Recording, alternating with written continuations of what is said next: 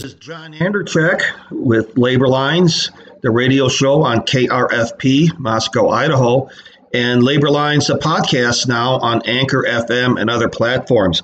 Joining me again is Eric Dernbach. Uh, Eric and I had a kind of an interesting uh, first uh, uh session, previous session, which was like a day or so after the insurrection. Um, and so we, we talked about that, an article he, he had written in Organizing Work, which you can find online. And we're going to talk about another article today, excuse me. And this was posted on February 18th of this year. And it's titled Union Membership and White Workers' Racial Attitudes. Uh, so, Eric, with that, if you want to kind of give a whatever introduction to yourself and the article, and we'll get right into it. Yeah. Uh, hey, John. It's it's great to be back with you. Um, yeah, just, just, so folks know, uh, you know, my name is Eric Dernbach. I live in New York City, and I've worked as a union researcher and organizer and a bunch of other things for, for the past 20 years for a number of different unions. Uh, also study kind of uh, labor unions and labor membership and organizing. And and yeah, you and I talked, uh, you know, almost two months ago. It was like it was the day after the attack on the Capitol, and you know, we had a great discussion. And it's funny because like after that discussion, I started thinking more about the issues we're going to talk about today. Uh, I did some more research, and then I wrote that article. So it's actually very nice to be back to to, to discuss this new article with you. Yes, great to have you. I, I was going to paraphrase uh, Dickens from uh, The Tale Two Cities. Uh, you know, the best of times, the worst of times uh, everything has changed. Nothing has changed since uh, January 6th. So uh, here we go. Yeah, no, I think it's right. Um, so just to, to, introduce this idea, um, you know, so, so we had that discussion about the, the attack on the U.S. Capitol, I think, brought up a renewed discussion about the motivation of Trump supporters, right? Now, Trump is out of office, but, you know, he has a large coalition, which is still a powerful political force, and he might – you know, continue to be active in politics. Maybe he'll even run again. Um, now, his coalition is, you know, it's like over 70 million people voted for him. And his coalition is kind of broad. It, includes people like white nationalists, right? These kind of very conservative folks. Uh, they promote a vision of a white country, you know, often within a conservative Christian worldview. Uh, now, this is not to say that every Trump supporter is a white nationalist. Of course not. Hopefully, very few of them are.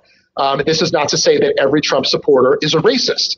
I would say that's not true either. So it, it is a complicated coalition. But here's some statistics that, you know, I looked up after our discussion.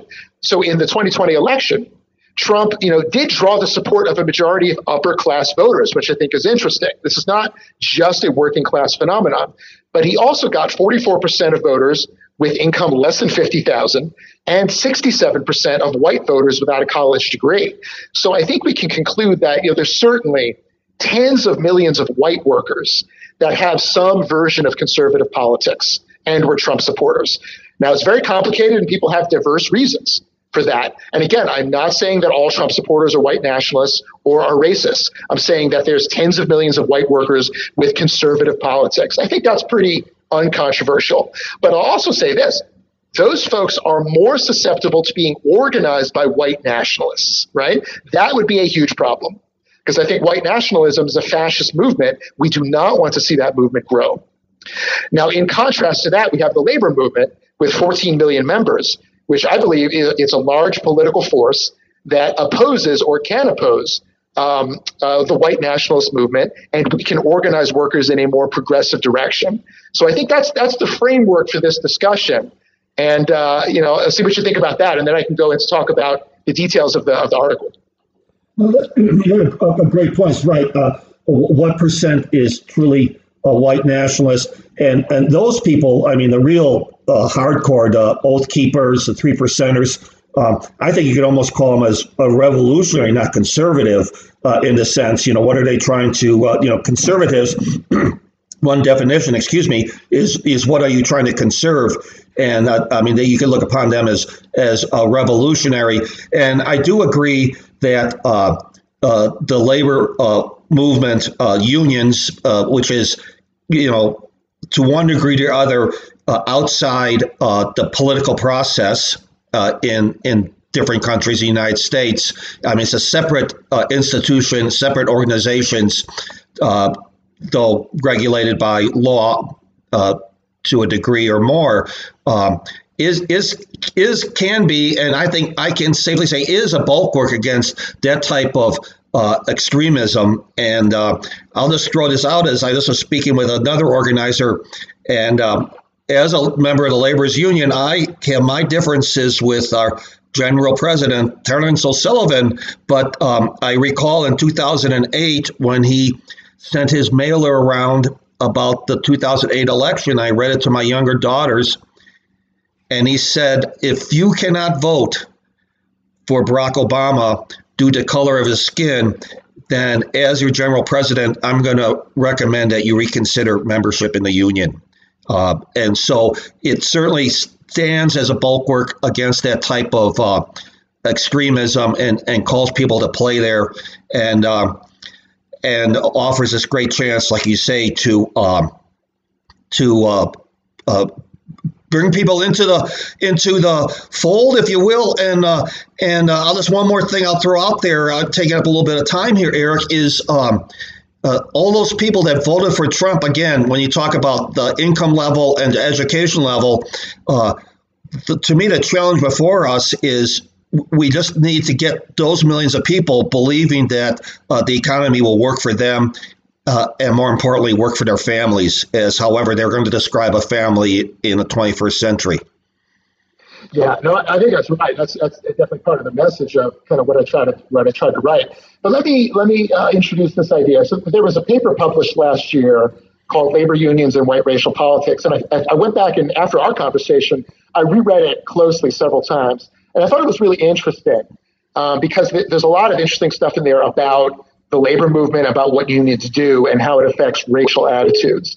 And what they found was that white union members are less racially resentful than white non-union members by you know something like it was like five to six percent of the racial resentment scale. Now I'll explain that this racial resentment scale comes from decades of survey research where they ask folks various questions to get at how white people think about people of color. And you know they, they come up with a score and there's people who are more racially resentful and less racially resentful. So for example a more racially resentful white person could be somebody that thinks that black people are all lazy and and stupid right? And we would in fact probably even call that person a racist. Um, but so they have these scores and they've been tracking this over time to see like how these scores go. And they found interestingly that white union members are less racially resentful than white non-union members which I think is very interesting and it makes some sense, um, which I'll explain in a minute. Now, they also looked at um, the same group of white union members over time from 2010 to 2016 uh, because they wanted to see okay, maybe it's the case that union members are just more progressive than non union members, and therefore they're less racially resentful. Well, they wanted to check what if you track the same group of people when they join a union and then over time, what happens to their racial resentment? And they found that it decreased um, by, again, about 5% after they join a union. And they also saw similar shifts. They saw that those white workers had increasing support for policies that benefit African Americans, including things like affirmative action programs. So being a union member caused racial attitudes to shift in a good direction, which I found really fascinating and, and very encouraging uh, because that's the kind of thing we'd like to see. Um, now, they did explore a bunch of reasons why this could be the case. And a few of them are that unions engage in political education of various kinds, including, for instance, the need for racial tolerance and racial equality, right? Even basic things like that. But also, unions, or at least good unions, practice multiracial solidarity. In other words, if you have a union local that has black and white workers, and Latino workers and others. Um, what, the, what a good union would do is you have meetings that have political discussion. You have people working together on committees, talking together, socializing together. And then at the workplace, you have workers of different races working together, fighting together for a good contract, going on strike together, supporting each other in solidarity. When people do that and they win and they're kind of forged in struggle together, um, it's possible and I think likely that racial resentment of the white workers will lessen over time because they're working together with black workers and others. And that's exactly what happens within unions, which I think is really interesting. Yeah. Yeah, that's interesting. I think of uh, Uh, right. Uh, affirmative action, you know, was a real um, problematic or more on the political landscape. It still is, but when it was first initiated, especially you know in places like the trade unions and uh, and you know this is a twofold uh, effort, if you will, uh, Eric. In my opinion, is that uh, not only do you do you want to uh, educate the white worker on why it's needed, but the unions have to be pushing hard on the front of an expanded economy because uh, it's going to be a lot easier to. Uh, uh, you don't want to be divvying up that pie in smaller pieces. What you want to do is have a larger pie for all, and uh, you know, so it is kind of a, a two pronged front, if you will. Now, certainly, white workers will be more anxious and perhaps more racially resentful if they perceive that something is being taken away from them and given to black workers. I think the, the job of the labor movement is to have folks fight together to to to increase what they get for everybody by fighting for better union contracts and by organizing. And that's exactly what unions do. I mean, if you look at like the wages and benefits that union workers get, white or black, are much better than non-union workers, and that's something that everybody gets, you know, when you're in a union. So it's a it's a practical example of kind of a class-based approach to fighting for a better world rather than a race-based approach uh, which actually delivers the goods, right? Uh, as opposed to white nationalism, which I think will not deliver the goods for white workers. They will be fooled and if, if their lives will not be made better, right? So the labor movement is a great alternative for that. Uh, and let me also just say that, so I think the conclusion for all of that is that these results suggest you know something really interesting, right? That unions that practice multiracial solidarity and and have progressive political education are more likely to move conservative white union members towards more progressive attitudes on race, which I think is what we want to see. And that means that they're less susceptible, I think, to being organized by white nationalists, and they're less susceptible to holding conservative politics in general. Um, and that would be very good for the political situation in this country. Uh, and here's an historical example. This goes back 100 years. I'd love to hear more recent ones. So, the, the, the Industrial Workers of the World, the IWW, had a local 8 in Philadelphia uh, which was founded in 1913, and it was the most powerful union among thousands of multiracial dock workers on the waterfront. Philadelphia is my hometown. So yeah. I find this very interesting. Uh, and there's a new book out about the leader of that union, whose name is Ben Fletcher, who was black, uh, and Local 8. And I did a review of that book, so I kind of read it closely. And that local, one of the interesting things it did, again, it was multiracial. It had uh, black workers and white workers and immigrant white workers, one key solidarity practice was that it desegregated the work gangs and all union committees and activities. So that made them stronger in their fights with the employers. And also, all these workers got to fight and work together. And after years of this, the white workers rejected the idea of having their own whites only local, which was very common at the time. And so you can imagine that these workers might have had all kinds of problematic attitudes about black workers, which again was very common at the time. But after fighting for years with black workers and winning and getting a, and better benefits and wages on the job and working conditions, um, they did not want to have their own local. So I think this is an example, again, 100 years ago, of white workers that were moved towards more progressive attitudes on race through these kinds of solidarity practices I think it's just, it's just a great example, and there's so many more. I'd love to I'd love to hear more examples of that. But it's just one thing I wanted to bring up of of this kind of thing in action. Know. Uh, very good. Excuse me. So I'm going to reintroduce uh, ourselves here. This, uh, this is John Andrzejczyk with Labor Lines, and Eric Dernbach is with me. He's talking about an article he wrote that was put into organizing.work. You can find that on the web. It was posted on February 18th of this year. Union membership and white workers' racial attitudes. Few thoughts, uh, Eric, kind of, kind of expanding maybe on this. Once you get that solidarity built, once you break down those racial barriers, uh, I, I'm going to throw this out. You could argue that you're going to have a more effective uh, political force, a more effective front to push for uh, a, a, broader economic agenda. For example, to, to expand that pie uh, to get more work for all the members, uh, because you're going to have a broad based uh, coalition there across racial lines. And, uh, and what you won't have is uh, you know re- that resentment, uh, or or before that, even when uh, blacks and women were excluded from unions, uh, I always felt that the move to uh, broaden the membership to allow to to to address those historic problems uh, will just make the just for selfish reasons, in effect, make for it better for all union members because you don't have people outside saying, yeah, that union wage you're making is great, but I don't get to join the union. So why should I vote union, pro union? Absolutely. Unions historically had a lot of problems with racism and sexism. They're much better these days, although problems still remain. Uh, but it, but yeah, when unions were, sit, were considered a white men's club, you know, they negotiated, you know, good things for themselves and everyone else was excluded. And I think there was resentment, you know, for years in the building trades and elsewhere when women workers and black workers wanted to be able to join unions. And too many white workers saw this as taking away something from them. Um, whereas I think the better, uh, more productive way of looking at it is, you know, we're going to be stronger together to fight the bosses to get better conditions for everybody. Again, it's a class based approach. I mean, we have a situation where the top, you know, 1% or the top 5 or 10% of the people in this country own the vast majority of wealth. There is plenty there for the rest of us. But we need a multiracial uh, coalition that's going to fight together to get it, uh, rather than the false promises of white workers sticking together and keeping everybody else down, right? But you know, we, we have we have an issue. Um, you know, in the last election, 40% of union household members voted for Trump. Um, now, that's lower than the 49% of non union households.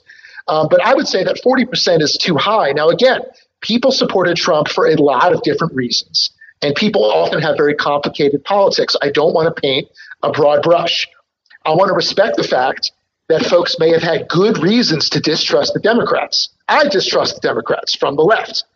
Um, folks might dislike Joe Biden for a number of reasons.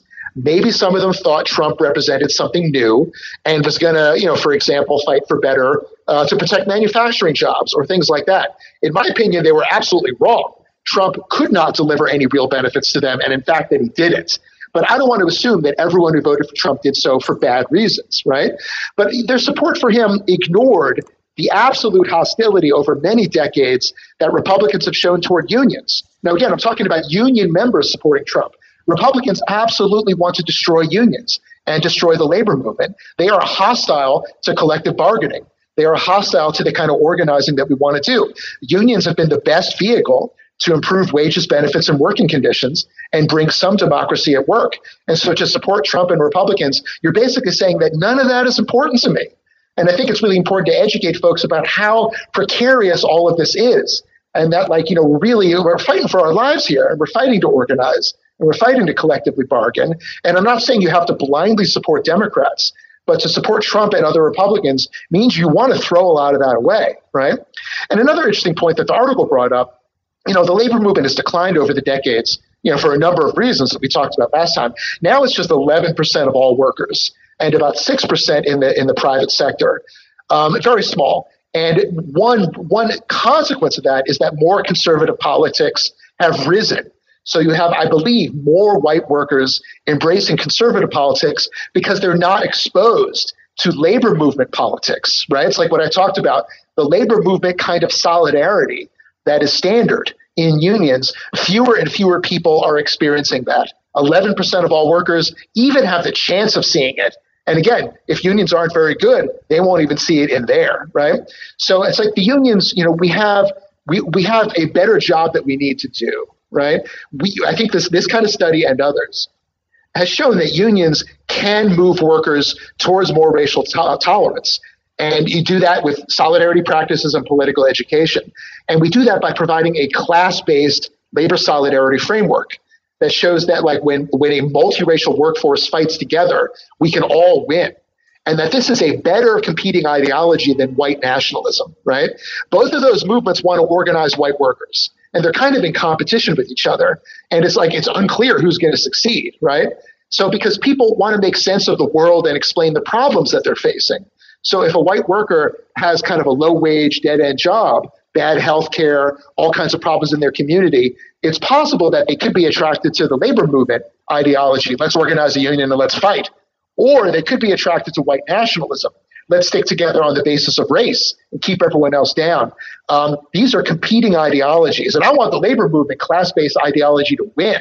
And that's why I want unions to do this, the best job they can at like being democratic and inclusive institutions that forge multiracial solidarity because I think that will be attractive to more white workers. It will organize them and it will deliver the goods and it will weaken support for white nationalist fascism, which I think is a really, really big problem in the country. So that's why I'm really excited about this kind of research and the possibilities for unions to play a really active role, right, in the fight against white nationalism.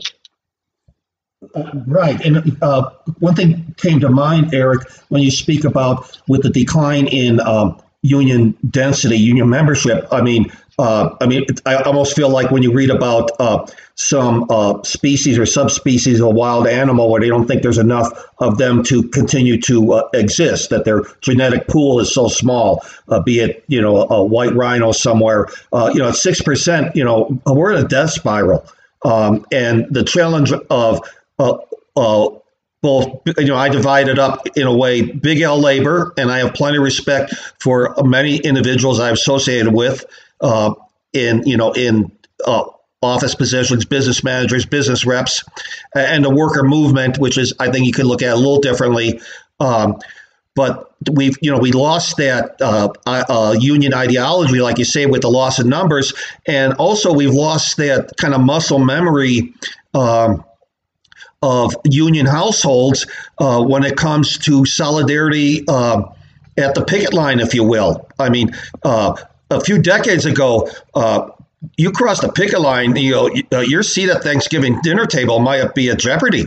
I mean, you know, if you're if you came from a union household, uh, but now there's such fewer union households that uh, people find it, I think, a lot easier. I think the, the case was in organizing.work was the strike at Ellen's uh, Stardust Diner, where you know supposedly woke people didn't have a problem uh, crossing that picket line.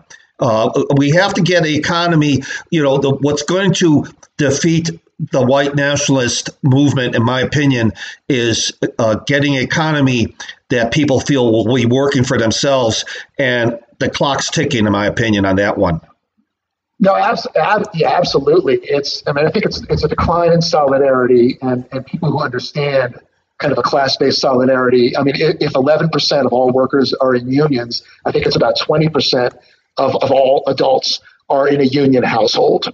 Um, and so like 80% are not. And oftentimes folks who are not don't have a good understanding of what unions are, what the labor movement is, what a strike is, what a picket line is, what a boycott is, and they may be, you know, they may not be supportive of those kinds of struggles. And I think you're right. It's like in order to have the best kind of economy that's going to work for the most people, we absolutely need a larger and more dynamic and more militant and more fighting labor movement. I don't know how else we're going to get it. I mean, if we don't have a stronger labor movement, we're not ever going to successfully fight for better policies. If we had a stronger labor movement, we probably have you know 15 bucks an hour right now, a minimum wage, whereas whereas right now we, we may not get that, um, and and plenty of other policies. And so you know, as the labor movement has declined, as you said, death spiral, absolutely, six percent of all workers in the private sector are in a union. Those are the, that's the same numbers as a century ago, over a century ago, right? I mean, we really rec- we're, we're, recreating what used to happen in the past. Um, the economy doesn't work for more and more people. We have more inequality. We have more anxiety. More people in in bad dead end jobs. Um, you know, th- think about uh, the misery that this is causing. Um, and so we need to fight for a better economy. That means uh, that means a stronger labor movement that delivers the goods for people, brings more democracy to the workplace, and shows you know white and black workers that we're stronger working together. I mean, it's like a stronger labor movement in a sense is a solution to so many so many issues. I mean, it solves so many problems. Um, you know, but of course, you know, as we talked about last time, organizing a union and fighting for better conditions is extremely difficult. It is a it is a huge challenge. Um, there's so many obstacles in the way of doing that. And so that's the challenge of the labor movement, broadly speaking, which also includes worker centers, worker solidarity groups, which I know you're involved with, and, and I have been too, is to find ways to organize and provide support for people that are organizing. And I, look, I, I have no easy answers to offer. We talked about last time, we talked about um, various possibilities. Um, but but that is the key: is that we need to find ways of, of increasing organizing, doubling, tripling the size of the labor movement. Right. Right. I, I, even in the, uh, the fight for 15, uh, I, will just throw this out. If we had a, a, a if we had a, the right density of union membership in this country of, of, workplace organizing, we wouldn't even be worried about fighting for 15, Eric. Because you know, because to me, fight for 15, I won't gainsay that. If I was making eight bucks an hour, 15 is great. But you know, typically it's over years, and it gets you know exemptions, and by the time you, we would get to 15, he hasn't caught up. Uh, we wouldn't even, perhaps we wouldn't have to be worrying about that because in our collective bargaining agreements, we would have, have gotten that and better. Uh, you know, I mean, I, am not arguing against fighting for 15, but it's like someone posted just uh, recently on Labor Lines. It's 15 plus union. yeah, I mean, there's a few dynamics at work here. I mean, when so many people are making less than 15, um, or maybe maybe just above 15, some of them may, might resent setting a higher minimum wage because they're like, well, you know, I mean, like, you know, I'm, uh, why should those people get 15? You know, again, they're not seeing right. it in terms of the solidarity framework, right? But also, you know, let's keep in mind that when unions set higher wages, you know, for, for so many workers in the economy, that often raises wages for non-union workers too. This has absolutely been documented because even non-union companies, in order to compete, um, would have to raise their wages. And in fact, folks at the Economic Policy Institute, EPI, you know, they've, they've done studies for a long time. They've shown that non-union workers have lost out on hundreds of billions of dollars a year in wages because union density is so low because there's just not this impact of non-union employers having to raise their wages as much so again she's like even if 20 30 40% of workers are in a union even if it's not everybody it lifts the boat for everybody which I think most people just do not realize. Maybe it's a hard concept. I think it probably is. Um, but I think that's the kind of thing needs to be explained to folks that it helps everybody. They'll get it when the unions are gone, Eric. You know, the paraphrase, you know, the paraphrase what came out of uh, Nazi Germany, you know, when it came for the unions, I, I, didn't worry, I wasn't in a union. They'll get it when the unions are gone. My personal experience, I worked as a logging manager uh, for a lumber mill in northwestern Montana, and I, I haven't been there in 20, well, a number of years. I haven't worked for them in more than a number of years, but there were three big multinational plants up there, multinational corporations were up there. Uh, Louisiana Pacific, uh, Cal, you know, the South, and then they uh, they they moved out to the West over time. And I worked for a family mill, and that owner wanted to keep it in the family, if you will, and he waited till the uh, woodworkers union signed their contracts with those three LP mills, and then he more or less matched them. And uh, I mean, uh, trust me, I got to know the man well. He didn't do it out of the kindness of his heart. Uh, he, he, would, he did it because he didn't want the union coming in. He didn't want to lose his workers to the union plants. No, that's right. That's a great, great, great story. I think it's true. Um, now, of course, you know, we, we want those workers to also organize, but I think that that shows the effects. Right. Uh, that when you have a stronger labor movement, you will raise standards for everybody else, and it will increase our power to fight for better standards like a $15 minimum wage or Medicare for all or things like that. You know, with 11% of all workers, we're just not strong enough. Particularly, we're just too weak in too many states. Like for instance in your state of idaho the labor movement is very weak and, and, you're dealing with a lot of conservative politics. I think it would just be really great to see more organizing and i know you're working on it. You have a very tough environment. It's easy for me to talk. I'm in new york city um, we absolutely need to increase organizing in, in the so-called red states and in rural states there's no reason why we can't workers have problems at work workers want to want to solve those problems union organizing is the solution right you'll have to tell me how to do it though right uh, it, it's interesting in Idaho. I was visiting one night. I was coming home. I told a story. I was, I was coming home one night, uh, 10, 11 o'clock, 12 o'clock. I come to uh, construction and they had a flagger out. And I start speaking with her. And, you know, I flag. I like flagging, actually. People think of me, I'm kind of unusual. But you, you meet a lot of people. You talk a lot of people. 99% of the interaction's great. Anyways, uh, you know, I'm a flagger with the laborers union. I said, I got to ask you. I, I said, can I ask you what you make? And she said, I make eight bucks an hour. I said, "Whoa, sister!" it's like you know, you know, we don't put our boots on for eight bucks an hour. Is all I can say. And she looked at me, and before I was over, I gave her the phone number to my business manager. Uh, the unions. I'm going to quote a man that spoke and written in 15 languages.